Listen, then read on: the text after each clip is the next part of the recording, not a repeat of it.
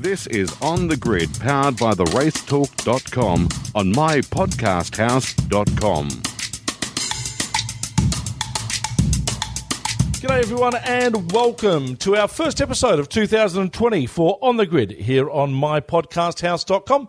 Thank you for joining us. Of course, On the Grid is powered by the racetalk.com.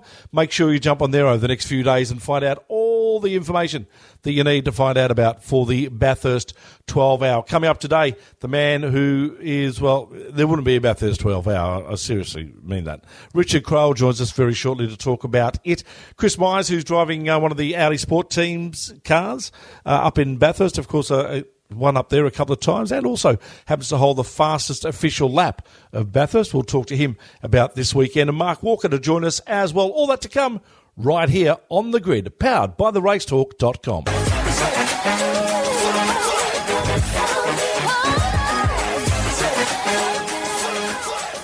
All right, catching up for a chat on our first program for 2010 is the man that runs the Bathurst 12 hour. I know he'll say he won't.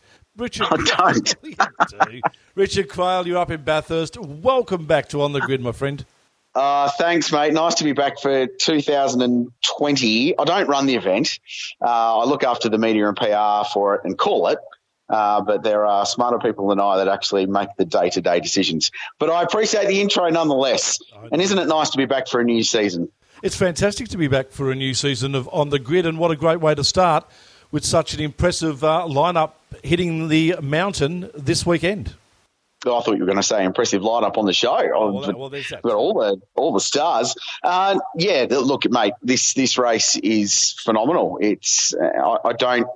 I wrote a column on the race talk the other day that said um, that argued the point that this could be the best field that's ever been assembled at this place, and and I don't just mean for the twelve hour. I mean for for any race because when you look on paper at this entry list, there are twenty cars that strike me as being absolute 100% potential cars that could finish on the podium on Sunday afternoon at about 5:45.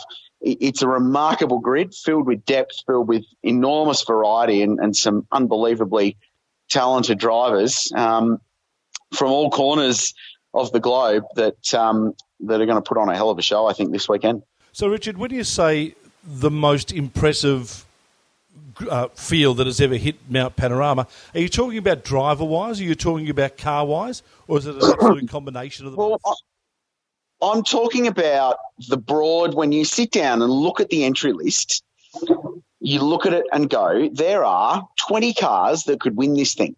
And there aren't many races you can do that. And, and even the Bathurst 1000, which we all love and which is unquestionably the great race, and no one will question that.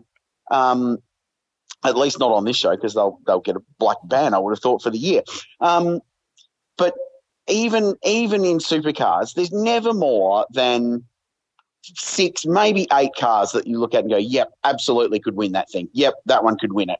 And and last year was was case in point that it was the two Shell Fords, the two Red Bull cars. Walkinshaw looked pretty strong. There were one or two others, but outside of that, unless you have a crazy 2014 style race, you're not going to win the 1000.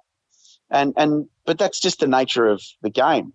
But this race is so broad. There are so many factory supported, backed teams that are filled to the brim with professional driving talent from here and abroad that, that I just think this field is broadly the deepest in terms of legitimate race contenders that we've ever had at this point.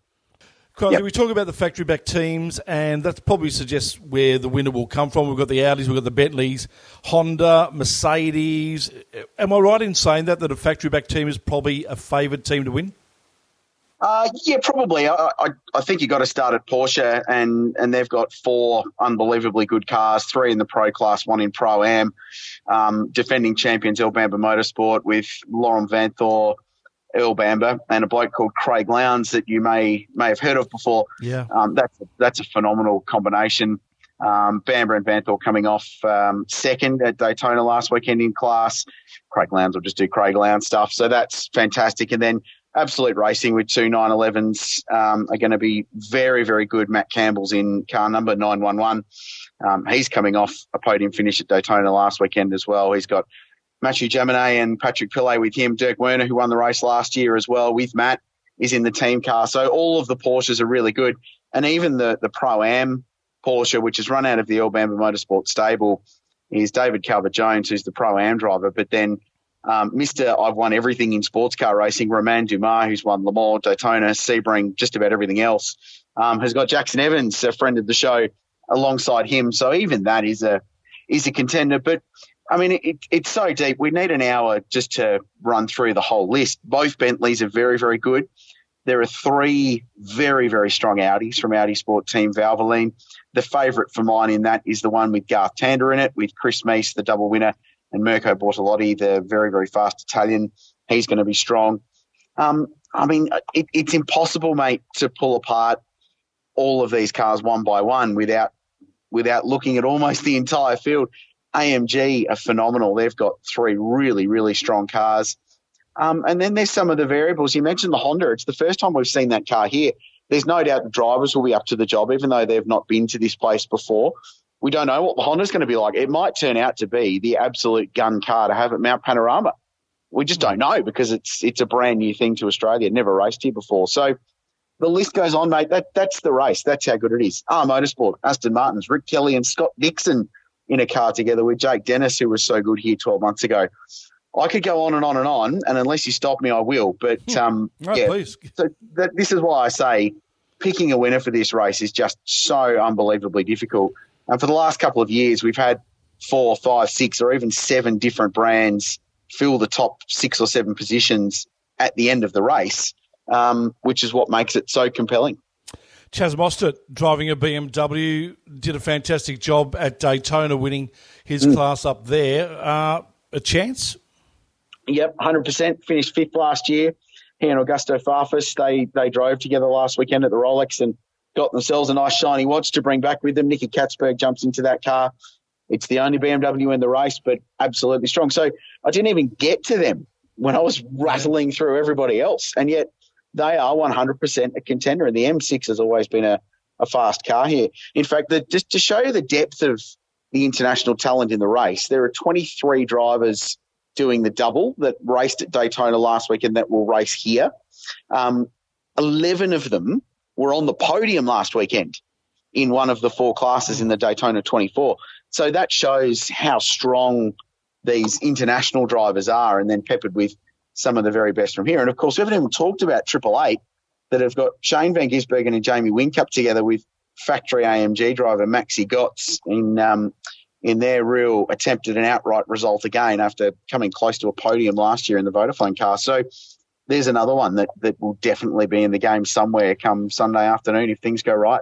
I think what I like, Kralsey, and I think what a lot of the fans like also is the fact that up until a year or two ago, this used to clash with uh, supercars testing days and all that sort of stuff, and there was a real sort of uh, shake of the head in regards to supercar drivers who got involved. Now, all of a sudden, with supercars as part of the uh, promotional team, we see all of the big names that we would normally see up there in October, and it just makes this field stand out even more, doesn't it?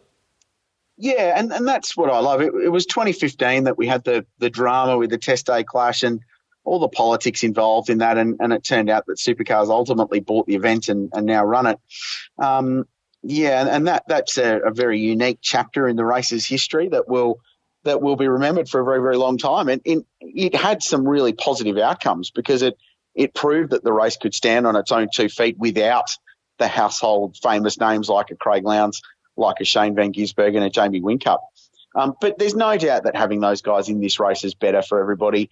And and that's what I love about it is that in a supercar, you you know how good you are against other people that race supercars.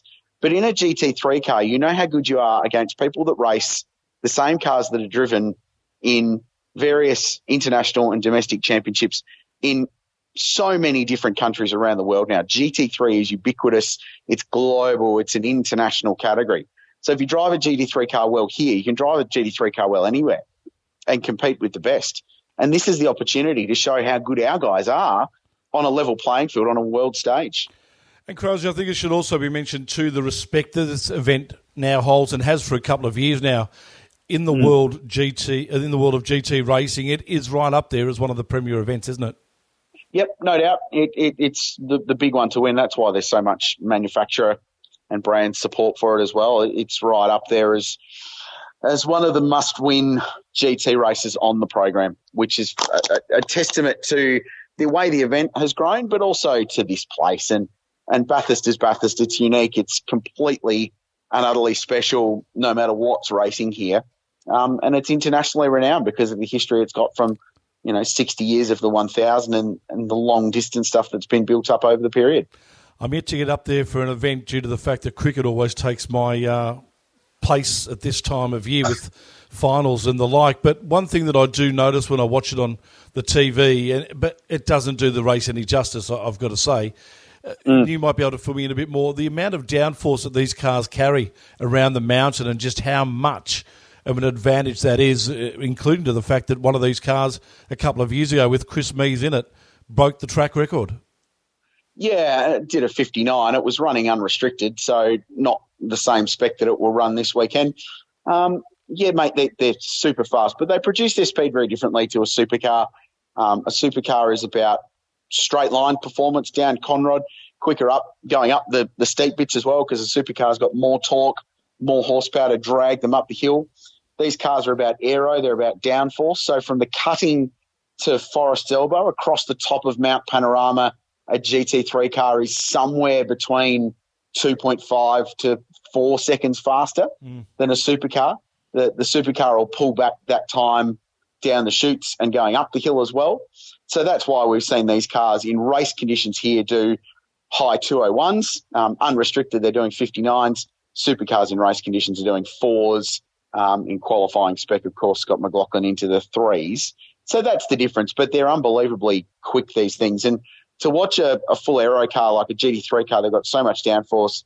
To watch them hammer across the top of this place is really, really fascinating. But that's what works about this event is it's not the same as October.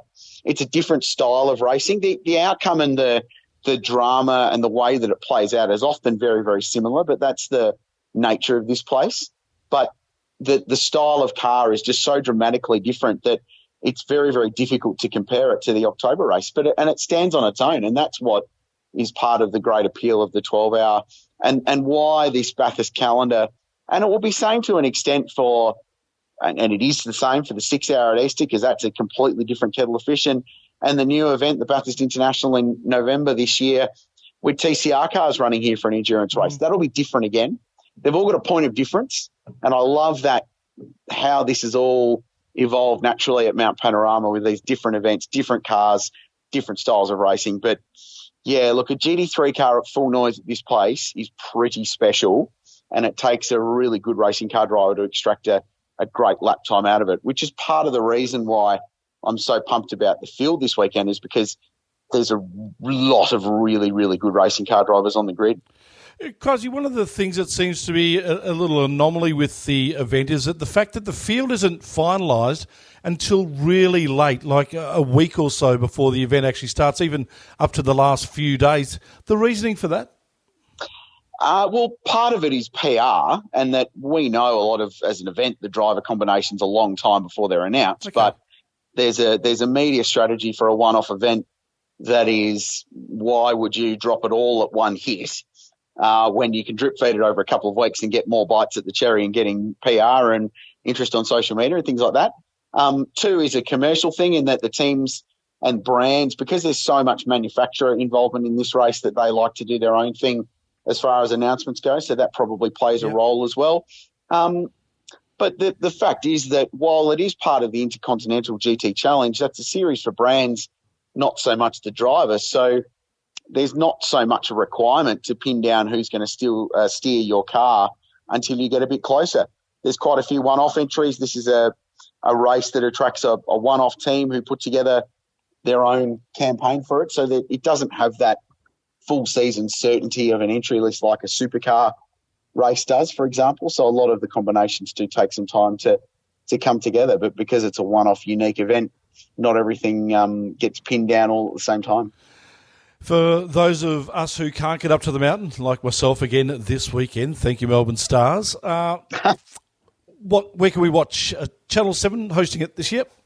Well, for starters, um, that's frustrating about the Stars because uh, it'll be a pretty hasty exit from the final series if their history is anything to go by. Yeah, that's another Um, second, secondly, uh, yeah, massive coverage this year. So Fox Sports are on board for the first time. So Saturday is exclusive on Fox. Coverage starts at twelve thirty Eastern Daylight Time, with two parts of qualifying: a, a forty-minute all-in session, then a shorter twenty-five minute session for the Class A cars. That will determine who goes through to the shootout in the afternoon.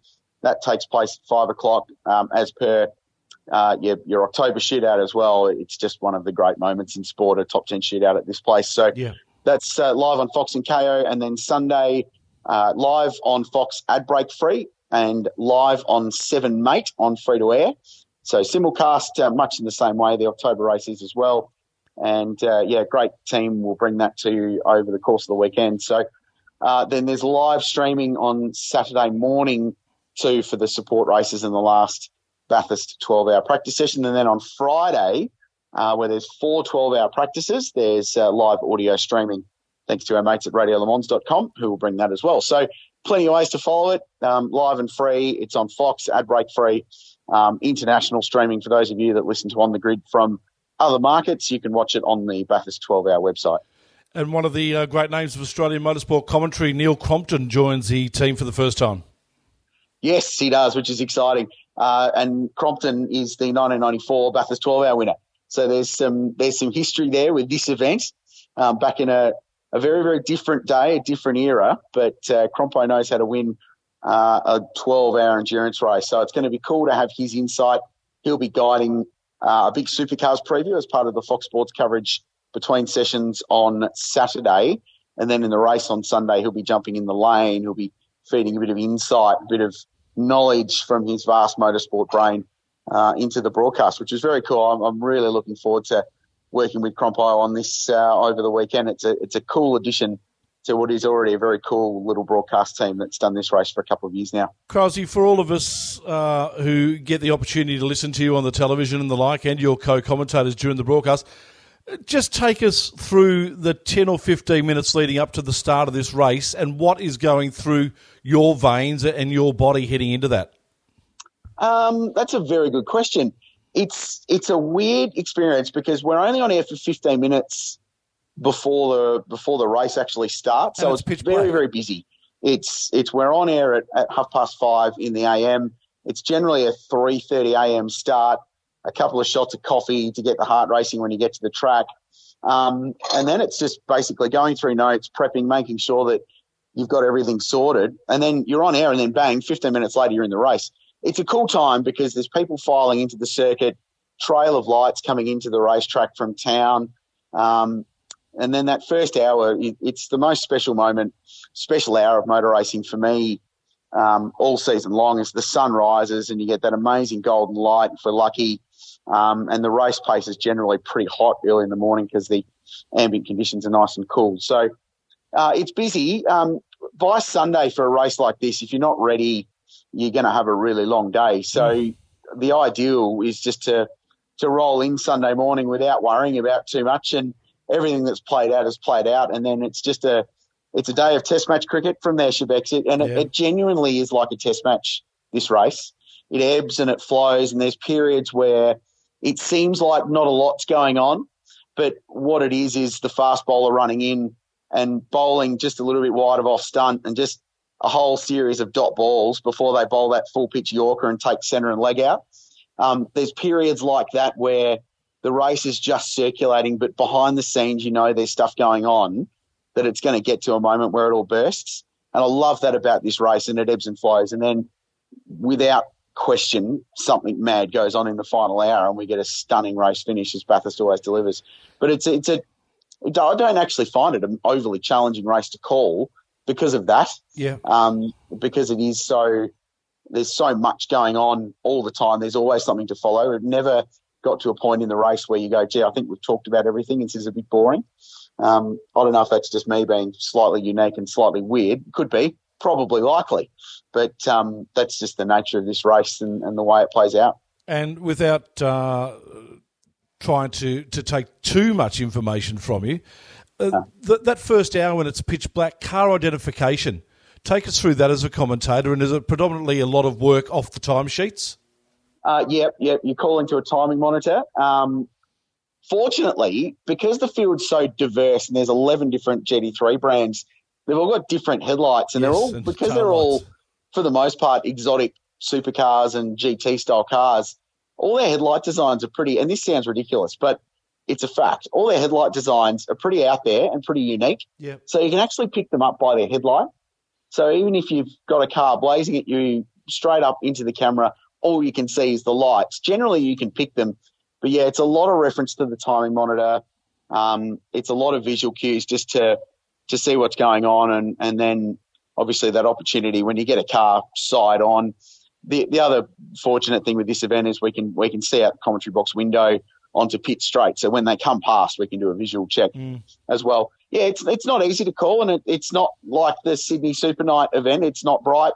Um, there's very little lighting, street lights down the bottom of Mount Panorama, but certainly nothing like a, a permanent lighting setup at a racetrack. So yeah, it's it's sometimes gets hard to ID, and but you just got to fumble your way through. And I, I think it, to be honest, it makes it quite authentic. And authentic's a terrible word in some instances, but the experience you get watching that first hour on TV is pretty much the same as you get when you're at the circuit Yeah. because a lot of it's watching racing by braille. Um, you're sort of just guessing what's going on until you can actually confirm it. And TV's a bit like that as well, but I think that adds to it. It adds to the drama and a bit of the mystique of that first first hour or two of motor race. Mate, and to use your cricket analogy, I'm sure you'll be standing up there raising your bat after another fantastic century in the commentary box. I can tell you what, Chibex, much like cricket, at the end of a 12 hour day, the beer does not taste any better. I've got to, I I've got to tell you. I that first imagine. first beer you crack at the end of the day is uh, bloody satisfying.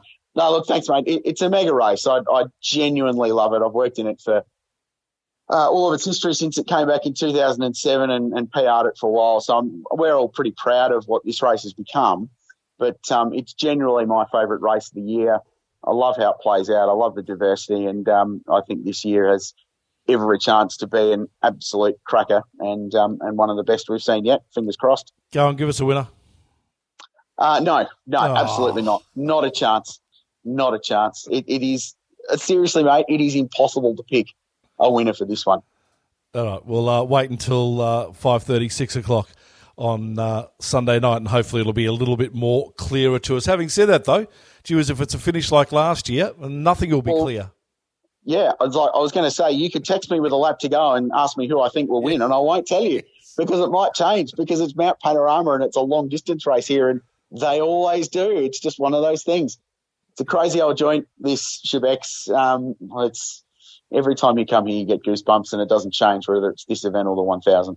Yeah, no, definitely right, mate. All right, good on you, Kralsey. All the best, mate. Enjoy the rest of the week up there. It's going to be really hectic for you, I know, with the work that you do up there, but uh, it'll roll through, buddy, and then Sunday will be a massive day as always. Thanks for your time today, and we'll catch up next week with a full wrap.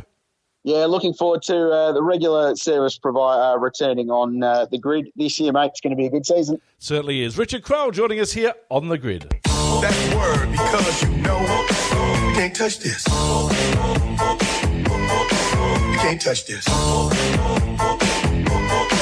Break it down. And joining us on the line is a man that I'm sure is exceptionally happy to be back in Australia. His name is Chris Mies. He drives for the Audi Sport Team, and he joins us on the line now. G'day, Chris. How are you? Uh, thanks for joining us, Chris. Thanks for having me, mate. Uh, my pleasure. And first of all, welcome back to Australia. Ah, it's great. It's great. It's great to be back in Australia. I really missed it. I'm, I'm happy to be back. Tell us about this time of year for you. It, it's obviously a busy time of the year, but coming back to Mount Panorama, a place that uh, you've been to a few times now, is it always a special time of the year for you to look forward to?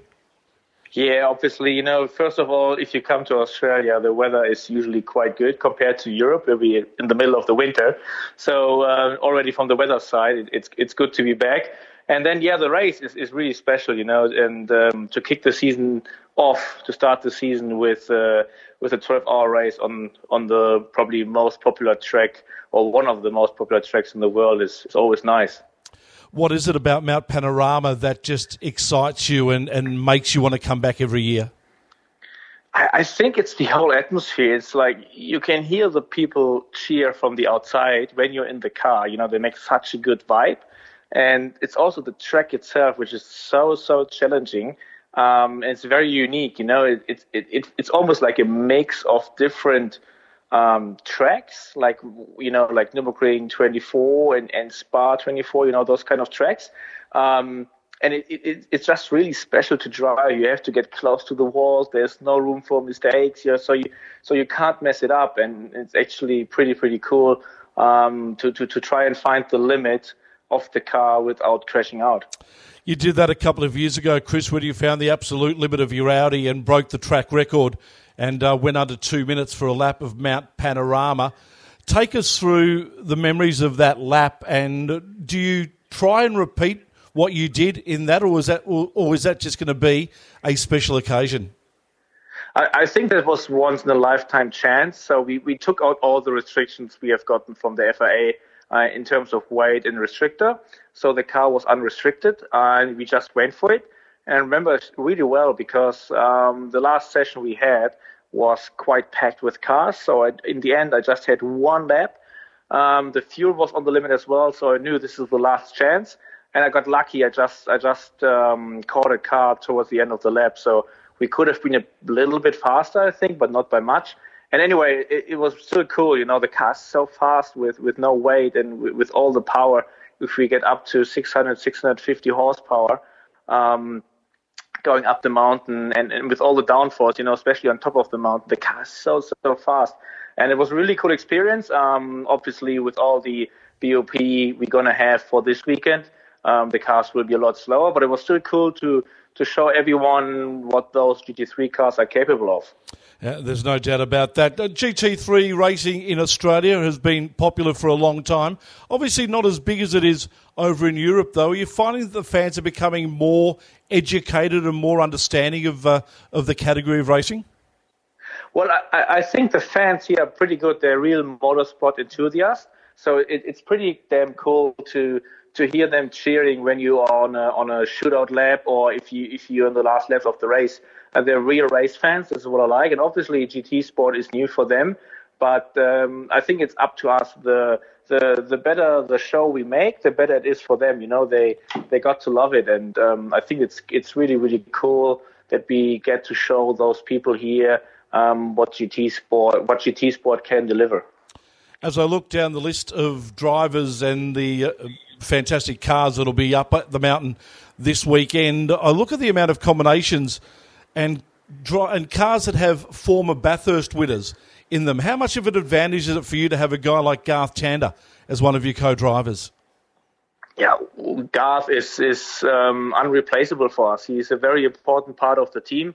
Um, first of all, he knows the team very well. Um, he worked with them all year, and also he knows um, the place Bathurst like almost no one else. And you know, there's a reason why so many teams rely on V8 drivers. It's because they have so much knowledge about the uh, about the track, and um, to have Garth here, he can read the race like no one else. So to have him on my car was almost a, a big wish from my side. Um, I a lot to have him on my car, and finally uh, it became true. And I'm really happy to have him together with Mirko this uh, race, Chris, obviously, as you said, it's the start of the season for uh, for your championship. But can the season be won or lost in this race? Um, yeah, definitely. I think that's also one of the reasons why we come here with three cars from Audi Sport, uh, from Audi Sport Team Valvoline, because um, actually it's it's you you can get a lot of points here. It's a 12-hour race, so there's a lot to win, but also a lot to lose, like we saw last year when uh, we both or like just one car finished, but rarely in the points. So to have three cars here this time from Audi Sport Team Valvoline is really really good. Um, it increases our chances of uh, of getting points, high points, and probably leave this place as the IGTC championship leaders. Chris, at 30 years of age, you've achieved a fair bit in your career. Three time FIA GT3 European champion, twice winner of the Bathurst 12 hour, numerous other races as well as championships. You even won the Australian GT Championship a few years ago. How much is left in your career, and what haven't you achieved that you'd love to? Well, I, like you said, I'm 30 years old, but I don't feel like actually like um, I, I've won the Nürburgring 24 twice, and this was also my biggest dream. Um, and you know, I, I, I feel like I'm, I'm probably ready to go to Le Mans. I think it's not a place where you should go too early, um, especially because it's quite um, demanding and unforgiving. So you need a bit of experience to go there. You need to understand. When I was younger, I was like a bit of a hothead, I would say. Um, but this changed over the years, and the more experience I got now, I feel like more and more ready. So within the next few years, I, I want to go and do the Le Mans 24. I want to do it in a proper proper lineup, proper team, proper car, and try to have a shot. Um, obviously, since Audi doesn't have an LMP1 project anymore, it's got a bit more difficult.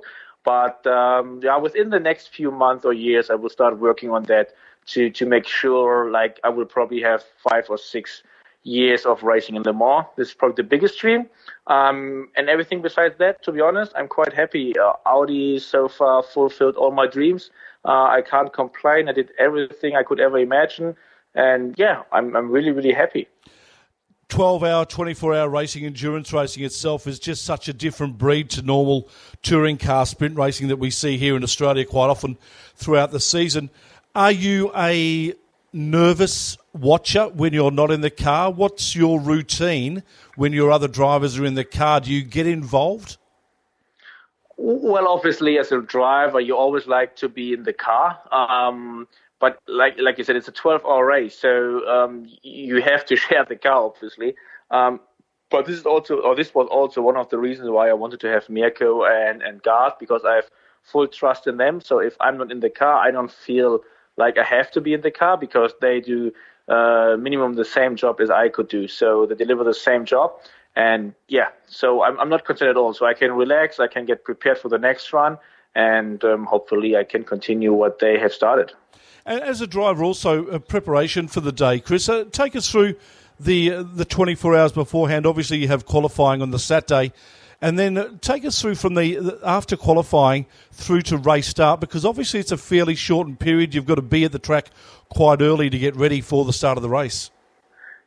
Yeah, so nowadays, you know, when GT racing started, when we came here the first time, it was pretty basic, I would say. Yeah. Um, nowadays, it's a lot of meetings, um, a lot of preparation, a lot of data. Um, so you're probably after qualifying, you're at the track for at least, I would say, five more hours, four or five more hours, watching data, have meetings and stuff like that. Um, then go to bed early, try to rest. Um, even if you can't sleep that early, uh, you may try just to relax a little bit, maybe watch a bit of the race from last year to understand how some drivers drive, you know, to read the situation and stuff like that, just to prepare yourself and yeah, then it's the big day. Usually, to be honest, as a driver, you're still nervous, or I am still nervous. So t- sleeping before the big of before a big race is always a bit difficult. Um, so if you manage to get about five to seven hours of sleep, that would be great, and then wake up fully, fully re-energized for for the big day. And then through the through the twelve hours of racing, it's uh, fully awake for you. Do you get the opportunity to maybe have a, a, a half an hour or an hour's sleep just to sort of rest up? Um, yeah, um, I normally don't. It's a sh- compare compared to other races. It's quite a short race, um, 12 hours, so you don't really sleep. You probably have a massage and try to rehydrate. Um, when I saw the temperatures for for the upcoming weekend, it mm. seems to be really really hot. So um, we need to try and cool down as much as possible, um, rehydrate, and um, yeah, then just uh, mentally focus on the next stint. Chris, I'll ask you about the, the last couple of months here in Australia. You've obviously seen the, the fires and the like that we have. As a guy who has an affiliation with Australia, do you watch that from abroad and, and sort of take it in and, and, and understand what's happening down here? Mm, yeah, obviously it has been it has been a big thing. It was also in our news. Uh, I think every one of us has uh, donated um, to different to different um, things, and yeah, unfortunately, it has been quite big this year which is really really bad, really sad. Um, as far as I understood, the, the the rain which came recently, the last couple of days, helped it a little bit. It's probably not done yet, um, but I still hope, and I still hope we can find and and raise some more money to help everyone out here in Australia because it's such a beautiful country. Myself and a few friends have spent a couple of weeks here now as like a prep um, holiday trip. So we went to Melbourne, Sydney, and Gold Coast. Um, and it's just a beautiful country, and every one of us fell in love. I, well, I fell in love already a couple of years ago. but they I have made them fall in love with the country as well. So every one of us is a big fan of the country, and it's it was really sad, but I still hope we we can help and, and, and find a solution to, to help everyone who got affected by the bushfires. Well, Christopher, we really do appreciate you coming back to our shores again to race the Bathurst 12 hour. We hope to see you here for the next few years to come as well as you provide a very, very uh, exciting brand of racing up on the mountain with you and the other guys that come over from Europe and the like. Thanks for your time today. Really do appreciate the chat and good luck on the weekend. Thank you very much. Thank you very much. I hope uh, I can count on your support.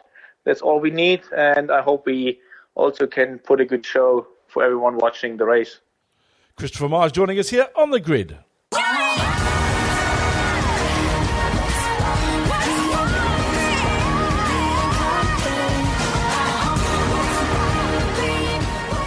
And joining us on the line for a chat, we say g'day for the first time for 2020 to Mark Walker. Hello, Mark.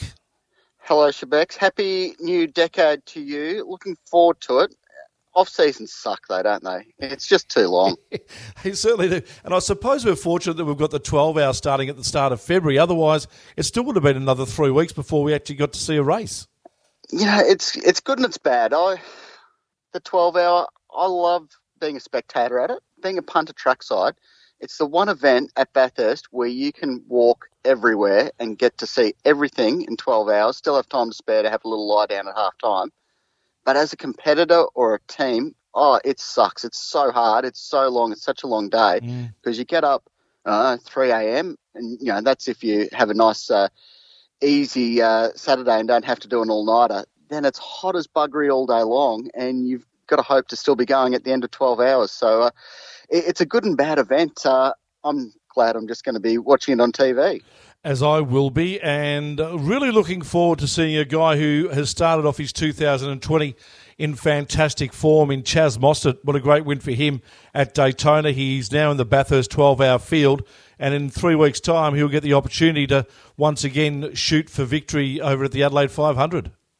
You know, good drivers don't forget how to drive, do they? So, I mean, Chaz, uh, yeah, he's still a gun, isn't he? Um, very quick at Mount Panorama, so uh, he's got form on the board there, obviously, Bathurst 1000 winner, and he's shown great form in the GT3s, in the BMWs in recent years. So he'll be hot to trot, and obviously that team they had to be perfect uh, last weekend at Daytona to beat the Porsches. So uh, obviously Matty Campbell finished third over there at Daytona. He's uh, returning to the scene of the crime last year where he claimed the win. Uh, an awesome win last year. I, I think it's going to take a little while to still get over that one, but uh, it really was the making of Matty this event last year, and you know, a few of those moves late. I mean, obviously there was the pass at Forest Elbow, which everyone talks about, the pass that was ultimately for the win. The one that really uh, gets me going was the one that he put on the the yellow Mercedes down there at Hell Corner. He chucked him a massive dummy and got the job done, which was fantastic. And I, I think that was the move of the race. But uh, you know, Matty really put himself on the map there in the little Porsche universe. So uh, it'll be interesting to see how he goes this weekend. Mark, how important for this race is it that we have so many big name V8 supercar drivers in the field? Uh, does it does it uh, makes does it ensure that the attention from just the normal punter is going to be there towards this race? Of course, but you know what I think it does? It makes the supercar drivers stand out. Like, you know, these are our best drivers up against the best drivers from around the world in the cars that these best drivers from around the world are used to driving. So, I mean, if our guys turn up there and do a great job, which they have done over the years, it really does shine a good light, a, a positive light on what we do here in supercars. So, I, I think it's good for the for the public. You know, it gives those sort of uh, you know casual viewers something to, to cheer for, but it, it really does gauge how good our guys are. It certainly does. Uh, do you have a winner? Crailsy just absolutely sat on the fence and wouldn't give me one. Classic Craill. Um, how, how can you? I mean, like he says, there's 20 pro entries, and realistically, any of them can, if they have a good day, they can get it done. Um, you know, the, the Porsches were have been very good in recent times, so I mean, I think they'll be good, but you can never rule out, say, the Triple Eight um, Mercedes. I mean, Jamie Whincup and um, Shane Van Gisbergen. I mean, they they have every single chance of being right up there in the podium mix. So, uh, yeah, who knows? Could be anyone. And not to have Craig Lowndes with them this year is a, an interesting decision. Of course, he's gone to Earl Bamber Motorsport and driving a Porsche. I think that's a bit of a long term play there for Craig because there, there was a bit of an agenda play last year to try and get a, a seat over at Le Mans, but obviously picking the Porsche route early in the year now and hopefully uh, for Craig that sort of sets up some opportunities down the road. I think that's all that is. It's not uh, it's not a dish on um, Triple Eight or what they're doing. It's just a, a play to secure a seat down the road over in Europe hasn't been too busy in the world of supercars. A couple of stories over the last couple of months since we finished the program last year and the end of Newcastle. But the one thing I suppose that's interesting is the way that the line, the driver lineup has finalised itself. Has it? Well, Who's driving the second team Sydney car? Yeah, well, that's true too. Yeah, that's the uh, mystery. The Supercars website came out the other day and said that Chris Pither's a big shot there, which I mean you wouldn't be saying that unless you had some intelligence. So uh, that'll be interesting. Uh, Courtney Pither combination, uh, Team Sydney slash Tekno, however it all sort of pans out.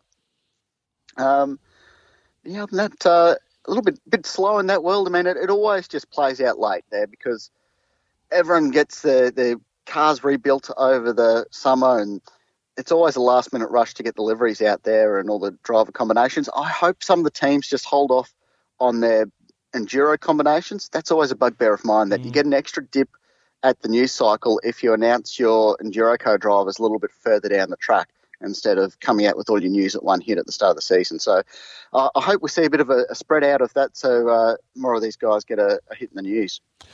We saw plenty of uh, aero changes and the like last year throughout the season to try and amend the Commodore and also the uh, the Mustang or to, to come towards the Mustang, and it also uh, affected the uh, the Nissan as well. Supercars now confirming some more changes have been made to both cars.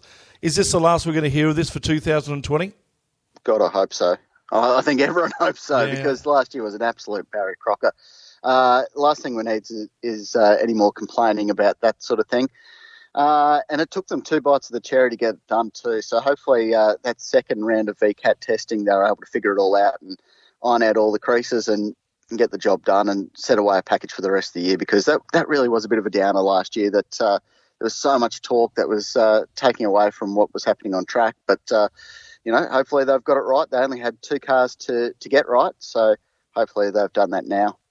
It's an interesting year, isn't it, Mark? 2020. We know that 2021 is going to be Gen 2 of supercars, and we will find that a lot of the, the current generation of supercars will run until the end of 2021. But are we going to see are we going to see uh, teams invest as much in this current spec model, or will they start now planning towards the future? Well, it just depends what that next spec is. I mean, a lot of the talk has been about changing the roll cage so you can make the two door cars look better. You know, have a Mustang that looks better and have something that they're prepared to put a Camaro on top of. Uh, yeah, I'm be interested to see whether they'll be able to modify their existing cars. Then it might just be a case of, all right, we'll do a bit of a cut and shut here, and away we go. If they're starting from scratch again, that's a mightily expensive exercise again. You know, it's going back to 2013 when uh, all the teams got their payout for selling their share of the sport, and you know then they had to spend all their money on building these new cars. So hopefully, whatever they've got at the moment isn't a throwaway, and they can keep the basis of what they've got and and just sort of refine the the system for whatever the, the, future holds. So yeah, hopefully all the running gear stays the same, and it's just a, a minor tweak to the chassis to get it done. Last year we saw control suspension even the field up a fair bit, and I think that's fair to say, uh, especially in regards to the way that Triple Eight handled it at the start of the year. Control dampers this year, more tyres. Is the uh, the field going to be closer again to these Mustangs?